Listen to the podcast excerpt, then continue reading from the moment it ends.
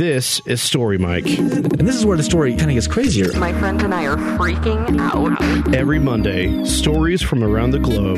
Everyone's family's kind of weird. Obviously, that would go very well because nobody would know. Everything, my life changes. This is Story Mike on the Mormon Channel. Welcome back to Story Mike.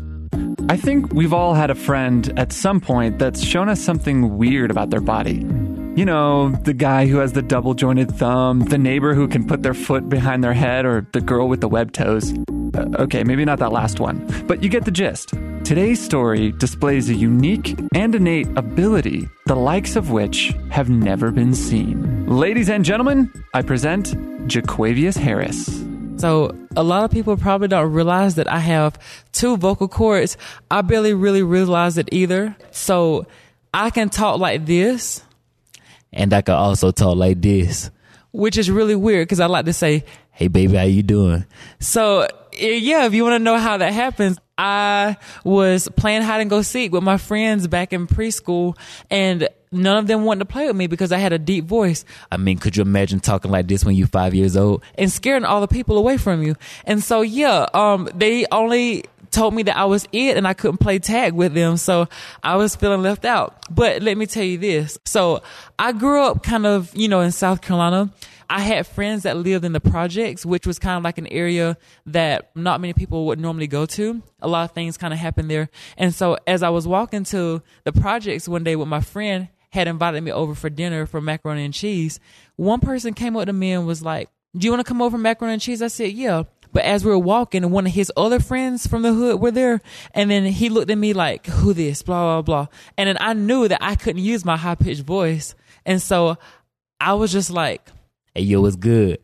And that way he, he wouldn't even expect, you know, that I was not as tough as I was. So I kind of saved myself on there.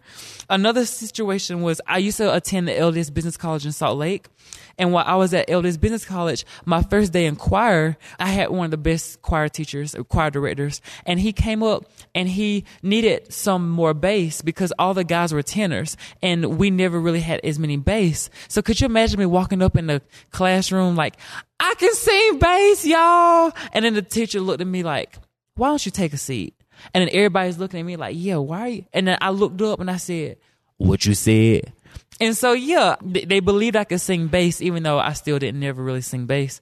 And then once there was this bully who liked to bully my friend, and I'm just like, how in the world are you really are you really being bullied by this person? He followed him home and everything. And so I told my friend, I said, could you get his phone number? He was like, why? I said, if you want to take care of your problem, give me his phone number. So we looked up his phone number, and the next day on the way home, I called him up on a private number from his phone, and I was like, Are you messing with my friend? Oh, you think you gonna mess with my friend? All right, do something else. Do something one more time. Cause I promise you don't know who I am, but you go know who I am. You gonna know exactly who I am and you gonna know my fist too. and yeah, so the bully went away, and then he never came back to my friend. Yup, this is Jaquavius Harris.